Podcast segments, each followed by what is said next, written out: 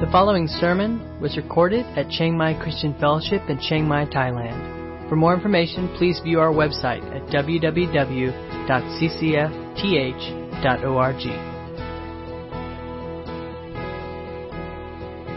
Let's read the first seven verses, and then we'll kind of dig into the chapter. Great story. Shadrach, Meshach, and Abednego. Starting in verse 1. King Nebuchadnezzar made an image of gold whose height was 60 cubits and its breadth 6 cubits. He set it up on the plain of Dura in the province of Babylon. Then King Nebuchadnezzar sent to gather the satraps and the prefects and the governors and the counselors and the treasurers and the justices and the magistrates and all the officials of the provinces to come to the dedication of the image that the king that King Nebuchadnezzar had set up. Then the satraps and the prefects and the governors and the counselors and the treasurers and the justices and the magistrates and all the officials of the provinces gathered for the dedication of the image that King Nebuchadnezzar had set up. And they stood before the image that King Nebuchadnezzar had set up. And the herald proclaimed aloud, You are commanded, O peoples, nations, and languages, that when you hear the sound of the horn, pipe, lyre, trigon, harp, bagpipe, and every kind of music, you are to fall down and worship the golden image that King Nebuchadnezzar has set up. And whoever does not fall down and worship shall immediately be cast into a burning, fiery furnace. Therefore, as soon as all the peoples heard the sound of the horn, the pipe, lyre, trigon, harp, bagpipe, and every kind of music, all the peoples, nations, and languages fell down and worshiped the golden image that King Nebuchadnezzar had set up. They all cheered. Yeah. Right, this is a great story and uh, interesting start. Right? So before we jump into the actual passage, um, great reminder here. Uh, we just finished looking at Peter not too long ago, and Peter tells us, warns us, beloved, do not be surprised at the fiery trial when it comes upon you to test you, as though something strange were happening to you. And there's really no doubt that uh, when Peter wrote those words, I'm sure he was picturing this very story, the fiery trial. And certainly, um, life, as we know, is not always easy, and there's no promise in Scripture that it that it will be. Right? Life oftentimes has its fiery trials, its difficulties, and its challenges, right? And so this is a very relevant story as we all face our own fiery furnaces and difficulties. Uh, and what's, what's remarkable about Shadrach and Meshach and Abednego, who we'll get to in a minute, is that they face this fiery trial with incredible faith and uh, all-out, wholehearted devotion to God. Right? And and uh, really, for us, if we want to walk with Christ in a way that is honoring to Him, those are the two things we must have faith in Him and a wholehearted devotion to Him, even in the face of danger and death. Right? And that's what these guys demonstrate. So, how did they get there? Where did this kind of faith come from? And how is it they were able, as probably 18 or 19 year old young men, uh, maybe 20 at the most, how are they able to face death, face this fiery trial with such conviction and determination. And how can we do the same thing? And I've titled this message, uh, Our God is Able. And uh, so we'll see kind of how that ties in in a minute as well. But let's start off with the, looking at the beginning, kind of setting up the story which I just read the beginning. Um, and what we see here is that King Nebuchadnezzar is um, trying to literally orchestrate worship. Right? He wants to have this orchestrated, uh, very scripted, and very uh, planned worship celebration. This worship service, right? And so, uh, first off, in order to uh, worship, you need to have something to worship, right? Something to celebrate. And so we see that um, uh, says King Nebuchadnezzar made an image of gold whose height was 60 cubits and breadth, breadth 6 cubits, and he set it up on the plains of Dura in the province of Babylon. All right, so uh, the king uh, makes this 90 feet tall, 9, uh, uh, 9 feet wide, or 27 meters if you think more in meters, 27 meters tall and 3 meter wide image. Now, if, if, uh, if that's exactly what it was, it was kind of a needle, right? It was like an obelisk, just a big, um, very narrow but very tall image, uh, which if the whole thing was uh, a person would be kind of weird looking. It's, it's more likely that uh, this height uh, included some kind of large base that it was set up on, right? So maybe the base was 50, 60 feet high, and on top of it was this huge uh, image, uh, probably in the shape of some human, right? Uh, uh, or some person, perhaps. Um, what is it an image of? Well, we know it's covered in gold. So uh, whether the whole 90 feet is covered in gold or just the image of on top was covered in gold, we don't know. But it would have been spectacular, right? Uh, and it doesn't really say what it's an image of. It just says it's an image. Um, but because later he commands them to worship it, um, it and because uh, Shadrach, Meshach, and Abednego wouldn't bow to it, presumably it is the image of some kind of god, right? Uh, but I think it's, it's strategic. It's important that what it's an image of isn't really named because the focus isn't really on the image itself, right? It's not so much what it is. And it's possible that it also could have, could have been an image of Nebuchadnezzar himself, but um, the, the, Babylonians didn't really consider their kings to be divine. Some, some did, but not the Babylonians. So they wouldn't have worshipped an image if it was Nebuchadnezzar's a god. Um, uh, the, the real point is this, okay? The real significance of this image is that uh, they gathered to celebrate ultimately the accomplishment of King Nebuchadnezzar, right? That's what this is really about. It's not really coming to worship the God, right? And, and as, as, as the story unfolds, we see that Nebuchadnezzar is not concerned about Marduk or Baal or whoever the God is, that they give it appropriate worship. That's not the purpose of this celebration. It is very much focused on celebrating the accomplishment of Nebuchadnezzar, who had set up this image. And uh, the, the, phrase set up is actually named, mentioned nine times, right? To make the point, it's the thing that Nebuchadnezzar did. It was his accomplishment, right? Uh, uh, he is the one who had accomplished building this impressive thing. And it really was impressive, okay? To get a picture of this, it involves some impressive feats of engineering and technology, right? To make something 90 feet tall that didn't fall over.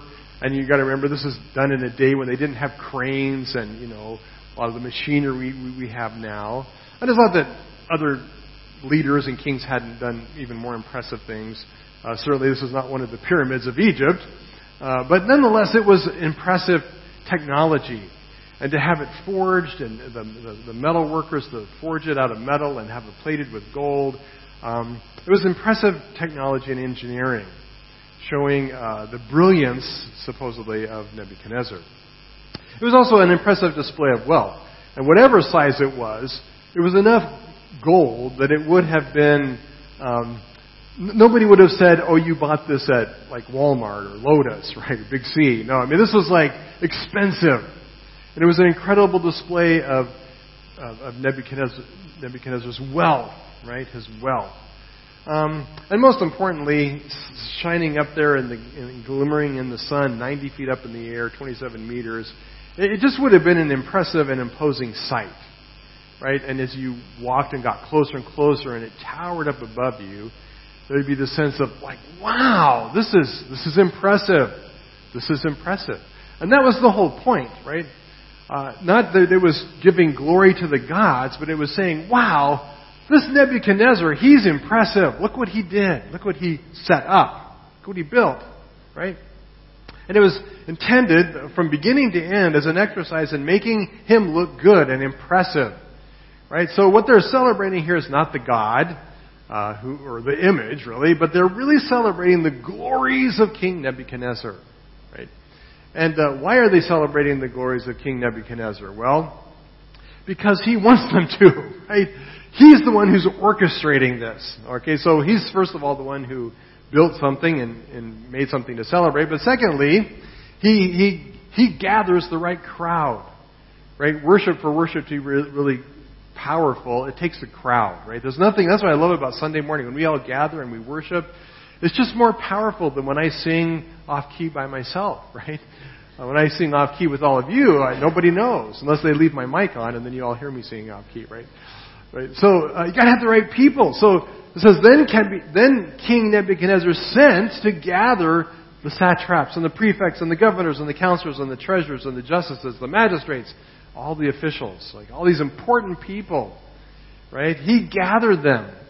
Um, so he had to have the right crowd, and this was not just anybody. These were a, an elite crowd of the most important, influential, powerful people in his kingdom, right?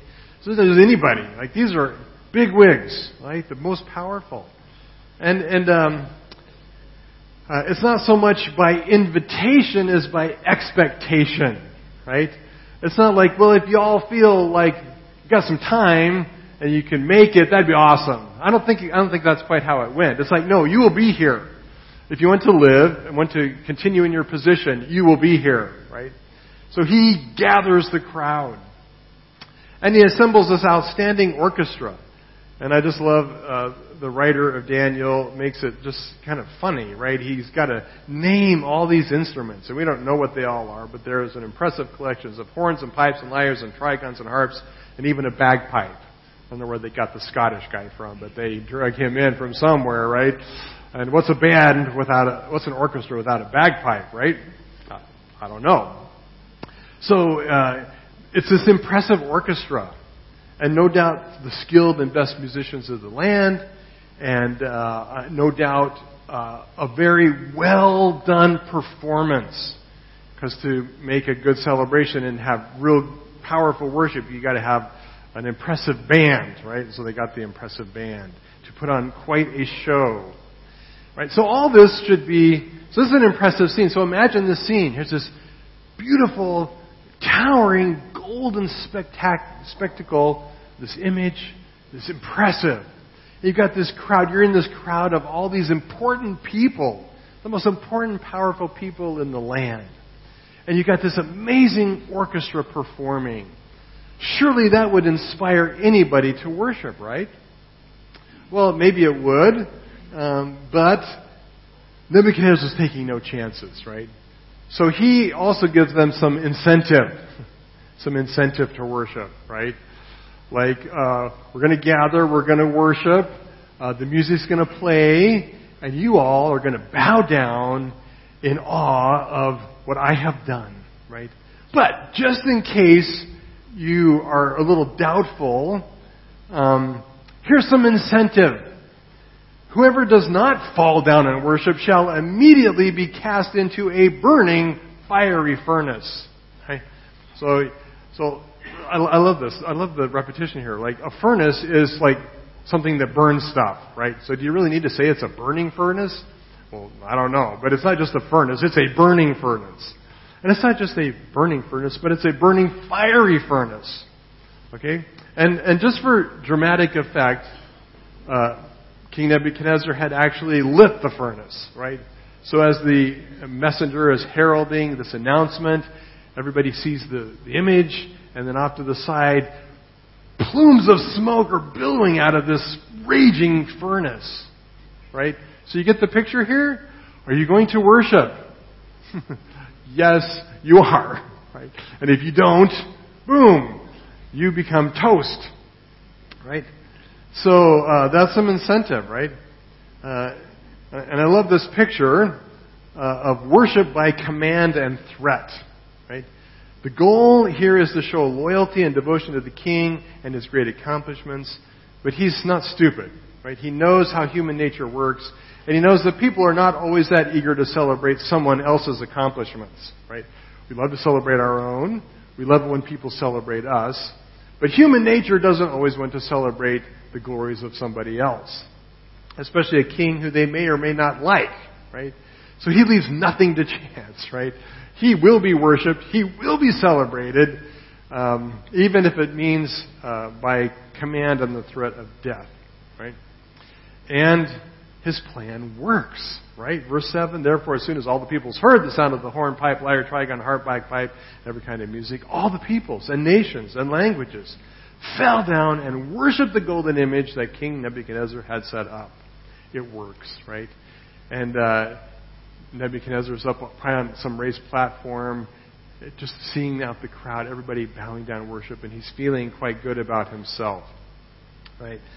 Uh, and it, it, he got what he wanted, kind of, right? Kind of. Of course, everyone bowed in worship. Well, almost everyone. We'll see in a minute, not everybody. But they bowed in worship and, and they gave tribute, at least outwardly. At least outwardly. But uh, the reality is, um, real worship can't be forced, right? Uh, it can't be commanded. It can't be only because people fear the consequences or because they want to fit in with the crowd. Um, and if, if uh, Nebuchadnezzar had really reflected and considered what he had created here, it would be probably a little frustrating for him to know that most of those people were probably bowing, but only outwardly. Right? It was just a show of doing what they had to. Um, and, and, this is how it works in the world, right? This is kind of the world system. Uh, sin and selfishness has wired us to seek our own glory, uh, and not so much the success of glory in others.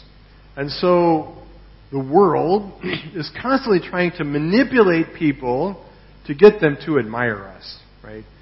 To convince them that we're worthy of it.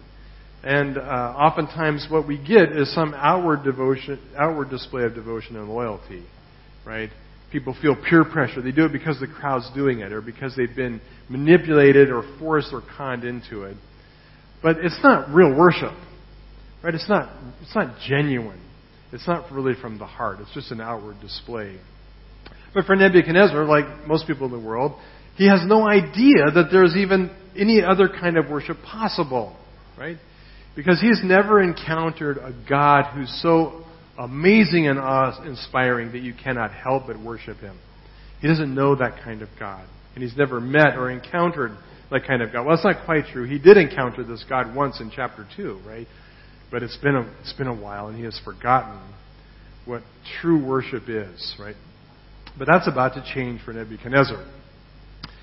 Okay, so the story continues on. So everybody, almost everybody, worships. So we find out that um, that there were three who did not, who did not bow. So, right? so verse eight. Therefore, at that time, certain Chaldeans came forward and maliciously accused the Jews. They declared to the king, to King Nebuchadnezzar, O king, live forever, great and mighty king, we worship you.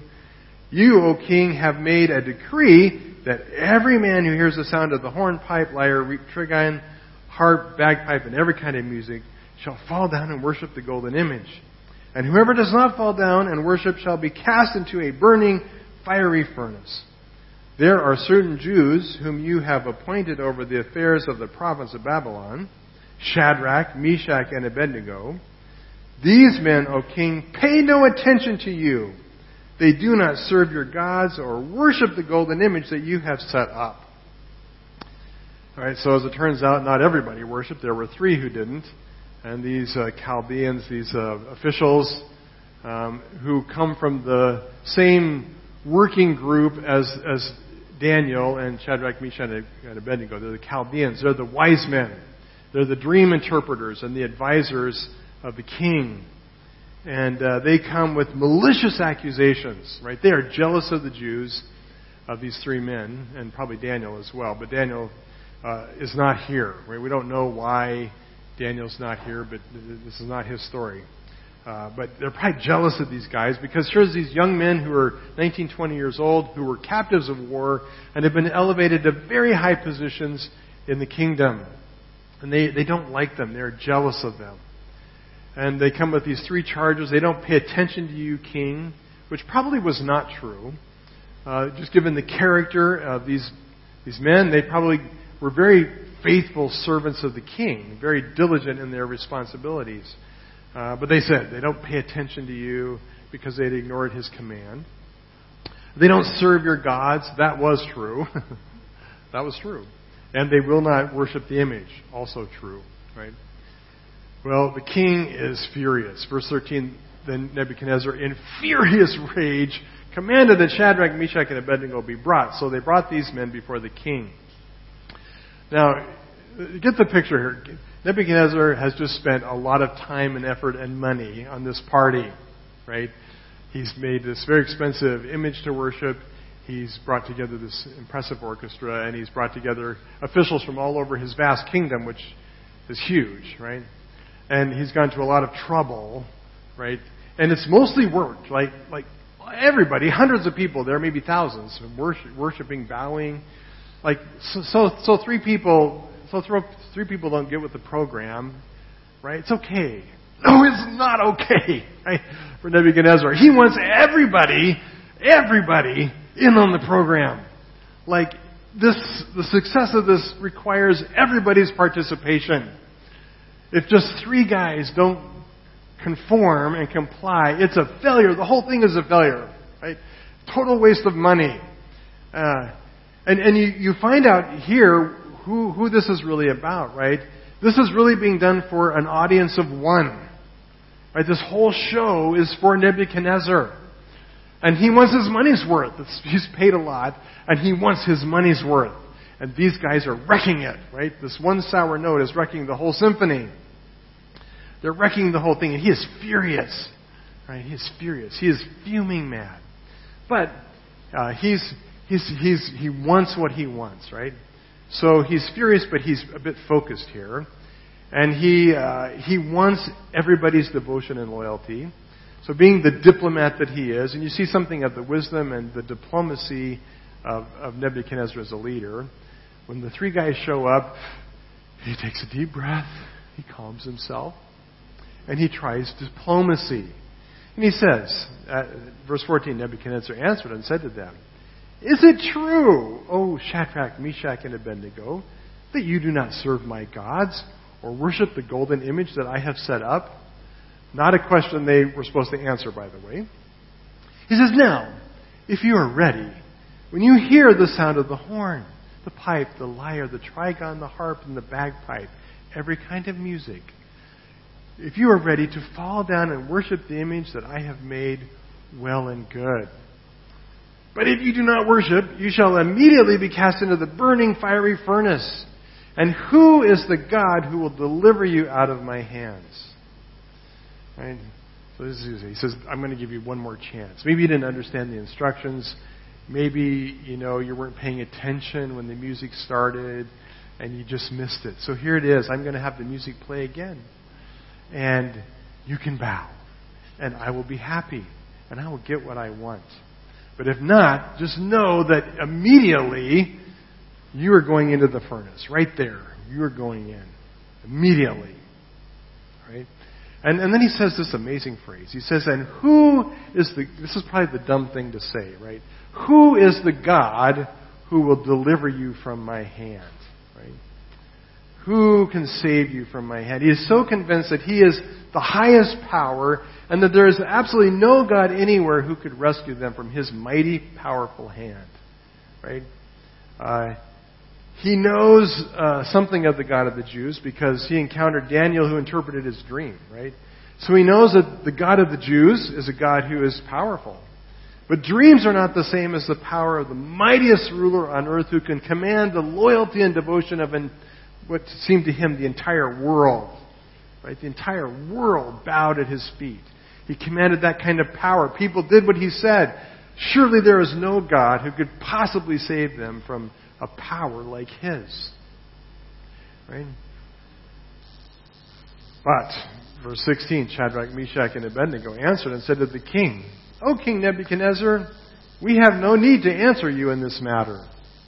In other words, um, Sorry, King, we have no explanation. We're guilty, and no, we are not bowing. Right? Uh, we don't have to explain it to you. Right? We are not bowing. If this, uh, we have no need to answer. If this be so, our God, who, who is able, and they're answering that question, who, who, whose God is able? If this be so, our God, whom we serve, is able to deliver us from the burning fiery furnace. And he will deliver us out of your hand, O king. But if not, be it known to you, O king, that we will not serve your gods or worship the golden image that you have set up. Um, He says, we, we, we admit our guilt. You know, we don't, we don't need an explanation. We'll, we'll fess up right now. We're guilty, and, and, and you know, you, can, you don't have to play the music again because we're just telling you right out. We're not bowing to, to your God.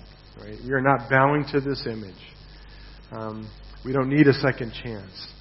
What's, uh, what's amazing here is that uh, Nebuchadnezzar wants the whole crowd to worship, and these guys are the only true worshipers. The problem is they're just worshiping the wrong thing in Nebuchadnezzar's mind, right? And they worship by not bowing, right? They show their loyalty and devotion to their true God, uh, the Most High God, and they honor Him by giving Him their absolute loyalty and devotion above everything, right? Even by giving their lives as a sacrifice, right? Even by loving God more than their own life, even by being willing to, to die, they will not bow. Right? And so, so it's, it's good to pause here and ask, how did they come to have this deep devotion to God alone? Right? Where did this come from? How is it that these three young men could, uh, at the very threat of death, knowing they're about to be chucked into a burning fiery furnace, say, we'll die before we will bow? Right? Where did that come from? Well, first of all, it's because they knew that they worshiped the true and living God. Right? Uh, a God who had real power, and specifically, a God who had the power to save and to, to deliver. Right? They said, they said, look, our God is able to deliver us. And He will deliver us from your hand, O King. Right? They had this incredible faith in a God who is a deliverer. Well, where did this faith come from? Well, it came from this great history of the God of Abraham, Isaac, and Jacob, who, for their whole history of Israel, had been a God who was a deliverer. Right? And they saw this powerfully in the Exodus, right? The God who delivered them out of the Egypt, hand of the Egyptians. What's amazing is Deuteronomy 4:20 talks about the Exodus this way. It says, "But the Lord has taken you, that is Israel, and brought you out of the iron furnace out of Egypt to be a holy people, uh, to be a people of his own inheritance as you are this day. Right? Uh, he was a God who had delivered the whole nation out of the iron furnace, the smelter of Egypt. Right? And uh, you can read many accounts throughout the uh, Samuel and Kings and Chronicles of God delivering. But it's really spelled out most poetically and powerfully in the Psalms. And there are literally dozens of Psalms, dozens, that speak of God's uh, delivering Israel and King David. Here's just two, two, two examples. Psalms 1846.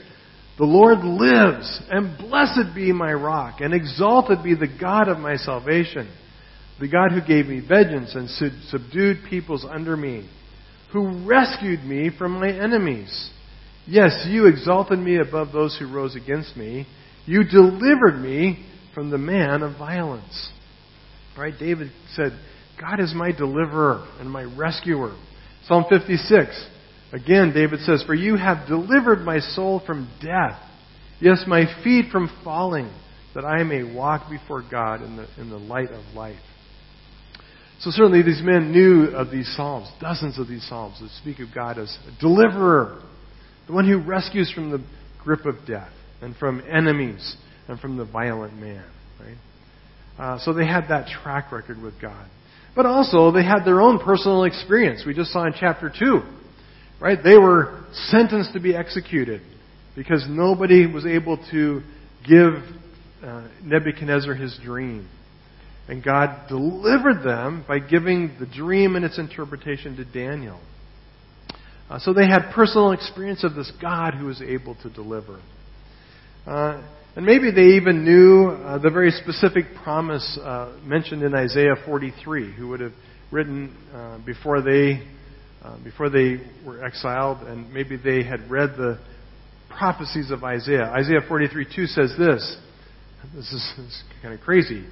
When you pass through the waters, I will be with you, and through the rivers, they shall not overwhelm you. And when you walk through fire, you shall not be burned and the flame shall not consume you. Uh, but they were banking on that verse. it's like, I know this verse, and I'm, I'm hanging on to this verse, right? The fire shall not consume you. Right? So they trust in a God who is able. They have this deep faith and conviction that they have a God who is more than able to deliver them out of the hands of King Nebuchadnezzar. This is nothing. This is nothing for God. He can do this. Um, but it's, it's, it, so they have this faith, right? They have this faith based on their history with God and, and how He has worked. But more than that, uh, in addition to their faith, they also uh, submit to God's plan. They, they have faith and they have surrender. Right? And that's really what gives uh, their devotion its extreme edge. Right? Because they say, you know, um, God is able, but 17, verse 17 continues on, he, he will deliver us out of your hand, O king, but if not, be it known to you, O king, that we will not serve your gods or worship the golden image that you have set up. Right? In other words, yes, God is able. We know God is able. But they don't assume this was God's purpose and will. And they surrender themselves and submit to the fact that God's plan and purpose may be the fire. It may be death. And they're okay with that. Right? Because God is worthy of that kind of devotion. Right? They don't assume they know God's plan. But it's okay. And they are devoted to God even if it means suffering and death. Right? Because He is an eternal God who will judge all the earth, the living and the dead. And they know that not only is God able, but God is, sorry, God is powerful, and God is judge. And one day they will stand before Him and they will have to give an account for their life. And God will judge them based on their faithfulness to Him, their loyalty to Him, and their devotion to Him. And because they believe God is real, because they believe He's the God Most High and the God of eternity, they know they will stand before Him. And their devotion to God is more important than their life. God will deliver them. But if not, God will deliver them even in death, right? He will deliver them in the end. So they could trust God no matter what. They had great faith, but they are also submitted fully to God's plan. And it's this combination of faith and submission that created in them unwavering devotion to God. Right? Do you believe God is able? Right? Do you believe God is able to do anything? That He can save you, that He can work out His purpose and plan in your life, right? That's, that's the basis of our faith. God Most High is able. That's maybe the easier one. The second one, though, are you surrendered to His purpose? Even if His purpose is really not your first pick. If His purpose and plan involves suffering and maybe even death, right? Uh, are you devoted to God no matter what? Right? No matter what. That's the real issue. Um, and of course, ultimately, this kind of faith and submission is not something we generate in ourselves, right? It's ultimately a work of Christ in us, who is the perfect example of this kind of faith and submission. Right? we see this uh, in the temptations of Jesus when he was in the wilderness, and Satan wanted to give him the kings, kingdoms and wanted him to cast himself off the temple roof and uh, potentially die and, and put God to the test. And, and Jesus answered, uh, the word says we shall, we shall worship God alone. Right? You shall worship God alone. But even more importantly, we see it in, in Matthew 26 in, in the Garden of Gethsemane when Jesus faced the greatest temptation and the greatest test of faith as he uh, was about to go to the cross. And he prayed, My Father, if it be possible, let this cup pass from me. God, if there's any way, please take away this cup. Don't, don't let me face this, this death. Don't let me go to the cross. Nevertheless, not my will, but your be done. Right? Jesus knew that God was more than able to take away the cross. When he said, Is it possible? He doesn't mean, uh, God, could you do this? He knew God could do this. What he meant was, is it possible to do this and still accomplish your purpose? If not, not my will, but yours be, yours be done. Right? Uh, Jesus had faith, but he, in the end, also had complete surrender to the purpose and will of God. And it is the very, power of Christ that enables us to have this kind of devotion. Right? It's not something we muster up in ourselves. It ultimately comes from the work of Christ in us. But we see uh, that for these guys, uh, this devotion and this faith comes at an extremely high price. Right? Uh, they do face the fiery trial. Then, verse 19, Nebuchadnezzar was filled with fury. So he was mad before. Now he's like over the top, angry, filled with fury. And the expression of his face was changed against Shadrach, Meshach, and Abednego. So whatever, whatever kindness had been on his face, all of a sudden gets morphed. And now his face, you can just picture his face is one of rage and wrath and disgust and hatred and anger. His face is twisted up with all of that, right? And he ordered some of the mighty men of his army to bind Shadrach, Meshach, and Abednego and to cast them into the burning, fiery furnace.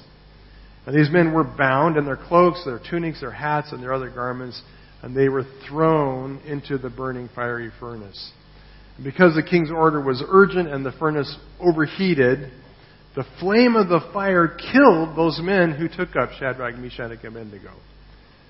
Uh, and these three men, Shadrach, Meshach, and Abednego, fell bound into the burning fiery furnace. Interestingly enough, uh, when you put God first and worship Him, uh, it makes you an enemy of the world, and the world will hate you. And when you don't fit in and you stand out, uh, you will be persecuted. Uh, and and the king follows through with his threat, right? He hates them. He wants to destroy them. He can't kill them fast enough. Uh, and so he orders the furnace to be heated up seven times. And by the way, this furnace, like, like what kind of furnace was this? this? Most, most likely, this furnace had been built as a smelter to smelt the iron and bronze and gold for the image. Right? So it wasn't just a little, little fireplace. It was probably huge, right? And there's actually pictures of this. You can Google it, of, of similar smelters. It was probably taller than this building, and it had steps or a ramp that uh, that they would haul the ore up ore up to the top in this opening, and they would dump the ore into the smelter. And uh, below was the fire, but it wasn't just a hot fire. If you know anything about smelting metal, it's not about just how much fuel; it's about how much air. And so you create these big billows that blow on the fire, and that's what makes it hot, right? So the guys are over there billowing, and he says, seven times faster right? They're getting that thing going as fast as they can, right? And that's what makes it hotter, right? So this is a, a, a fire. Uh, smelters normally would, would operate at a temperature of about 1,800 degrees Fahrenheit. That's like a lot Celsius. I don't know what the math is, but it's really hot. Okay, seven times hotter. This is like melting metal hot. Okay? And, and uh, they're bound, probably hands and feet and the guards hoist them up and they walk up this ramp to drop them in. And it's so hot that as they drop the guys in, their clothes instantly ignite in flames. And you just get the picture of these guys running off in flames to their death. Right? Uh, so, so it wasn't like this is just a little fire. Like, you know, sometimes you could like walk on fire. Maybe they just got dropped in and could walk on fire. No, this is a crazy hot fire. Crazy hot right? Their guards are incinerated. And they're dropped into the fire, right? Um, and, and the truth is, you know, we know the end of the story and we go, well, yeah, but they didn't die, right? They didn't burn. But they didn't know that, right? And as they're getting carried up, they're thinking, well, okay, God, now would be a good time for those angels to show up and beat up these guys. No angels show up. Now would be a time to send rain and put the fire out. No rain, no flood. And they get closer and closer and closer. And finally, as their, as their guards burn up in flame and they're dropped into the fire, what are they thinking? It's over, right? It's over. I'm dropping to my death. Right? And the, the truth is, God does not actually deliver them from the fire. He does not deliver them from the fire. Uh, they, uh, in a very symbolic and almost real sense, they really are dropped to their death. Right? Uh, and God does not show up. And that's how it is sometimes, right? Um, sometimes God will let us go through the trial. And that's exactly what happens to these guys. They must go through the trial. There is a cost, there is a price. And no matter how easy it was to say, we will not bow, uh, I'm sure when it came down to it, uh, it was not so easy. Right? And I'm sure it was, it, it was uh, agonizing for these guys as they hold on to faith, wondering what is going to happen, and convinced that it's over. And they will meet God uh, in, in the next life. But that's what they hold on to, right? That God will be with them even in death. And they hold on to that faith. But of course, we know that um, they fall to their death, but they land on their feet, right? They land on their feet. They, uh, and, and, and, the fire does not hurt them. Verse 24 Then King Nebuchadnezzar. Uh, so, by the way, these, this, this smelter had this big opening on top where they would drop stuff in, but there were also windows or doors around where they would remove the firewood and clean it out, right? So, so Nebuchadnezzar could see in, uh, and he saw them land on their feet. And then Nebuchadnezzar was astonished, and he rose up in haste, and he declared to his, he declared to his counselors, Did we not cast three men bound into the fire? They answered to the king and said, Yes, true king, three. I just want to make sure I didn't get the number wrong, right? He says, I see four men, unbound, walking in the midst of the fire, and they are not hurt. And the appearance of the fourth is like a son of the gods. Right? So they land on their feet, the fire does not hurt them. And not only that, but God shows up. Right? Uh, Nebuchadnezzar declares there, it's like, it's like one of the gods. Uh, that's a way of saying uh, a son of the gods. That's a, basically a way of saying this fourth person is divine. Right? He's a god. Uh, whatever he looked like, we don't know, but uh, such was his image, such was this visage and, and, countenance, that Nebuchadnezzar said, "This is a this is a god." Right? Later, he talks about the angel uh, who God sent to um, rescue them. Well, in Babylonian world, an angel was a god, right? It was divine. Uh, and certainly I believe uh, that God met them and was with them, right? Even in death, God is with them. And He's, he's, he's meeting them, and He's with them through this whole ordeal, right? Um, and, and, and that's the great promise for us in this passage. Right? There is no promise that you will not suffer. There is no promise that you won't get dropped into the center of the fire. There is no promise that you will not have to deal with really hard things in life. But here's the promise God will always be with you. Always. Right? Jesus gives us assurance in Matthew 28 20 that Jesus himself says, And behold, I am with you always to the end of the age. So that is God, but God in the second person of the Trinity, Jesus the Son, is with us. Always. Right? Walking with us. Even if it means death. Even there, Jesus will walk with us. Right? And maybe there most of all. Right? Jesus will walk with us. And so they are delivered through the fire, right? They are delivered. Um, it says, uh, the king called to them, Come out. Uh, uh, come out, servants of the Most High God. Come out and come here. Then Shadrach, Meshach, and Abednego came out from the fire, and the satraps and prefects and the governors and the king's counselors gathered together and saw that the fire had not had any power over the bodies of those men. The hair of their heads was not singed, their clothes were not harmed, and no smell of fire had even come upon them. Right? Their hair wasn't even singed. Their, their clothes weren't touched. They were unmarked by the fire. The only evidence of the fire is that their, their chains, their, their ropes had been burned off, right? They had been set free. Uh, they, they, didn't even smell like fire, right? You ever, you ever been to a campfire and you go home and They know you've been at the campfire, right? Because that's just sticks. Okay, they didn't even smell like the fire. Completely unharmed, right? And, and what we see is that they're not delivered from the fire, but they are delivered through the fire. Right? God walks with them through the trial, and in the end, He delivers them through the trial. Um, why is it has to be that way, right? Why can't why why do, why do we have to actually go through the trial? I mean, if God's going to deliver us, why doesn't He save everybody the hassle and just do it before, right? I mean, if He's going to deliver us anyway, let's just avoid the trial altogether. Amen. Why do we have to go through the trial? Well, for this simple reason. Because it is our witness in the midst of the trial that demonstrates the glory of God to those around us. Right? There's something super powerful and more significant when God delivers us through the trial. Right?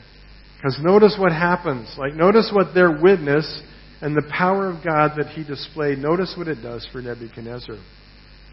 Right? We finally see in this passage the first true worship, right?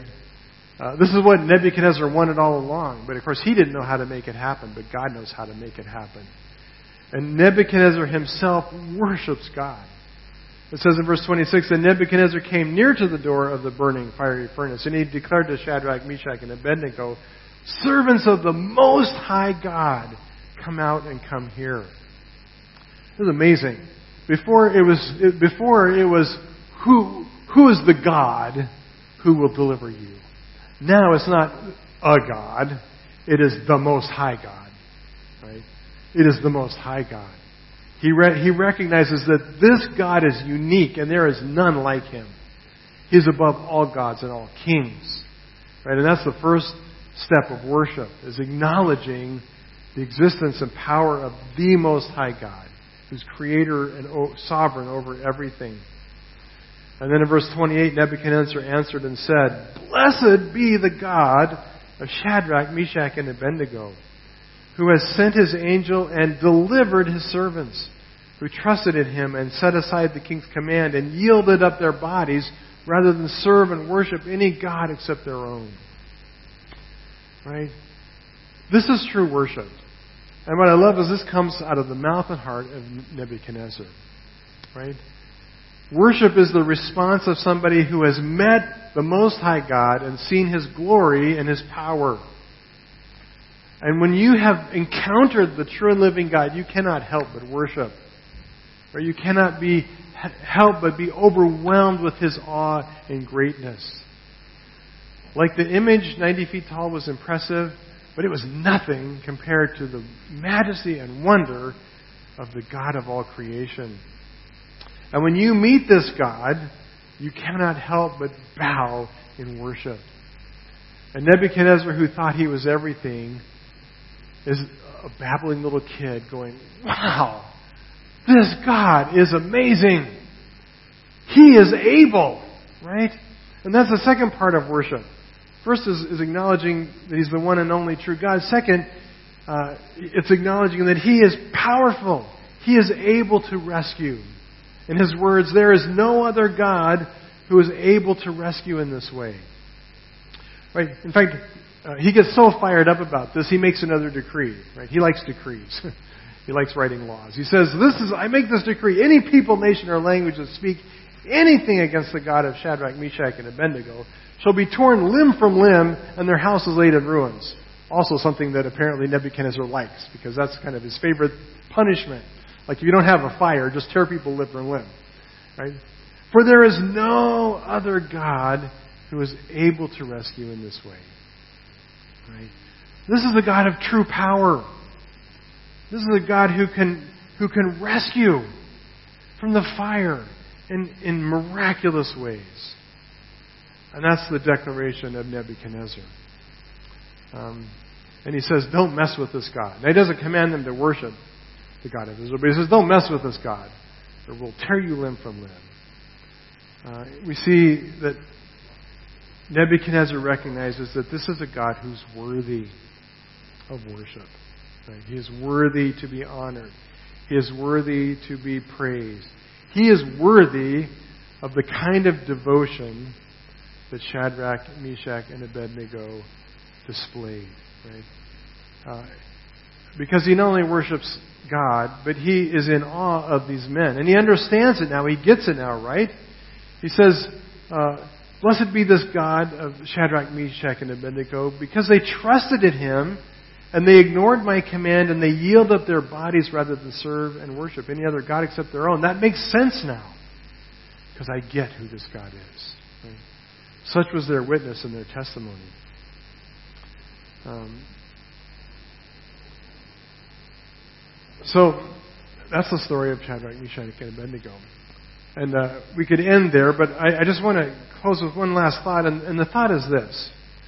Um, as we consider this story, uh, we come to the last verse of the chapter, and it says, Then the king promoted Shadrach, Meshach, and Abednego in the province. The word promote there means he prospered them. So we don't know if it means he gave them a raise, gave them a bonus, gave them a house, uh, gave them higher positions, or both. We don't know. But um, but basically, the way it ends is, and they all lived happily ever after. Right? And it's like, oh, that's such, a great story. I love that. But then we look at our own life and we go, but I'm not so sure that's my ending. Right? Uh, a lot of times it doesn't feel like happily ever after. And we can say, oh yeah, that's all great that it worked out good for those guys.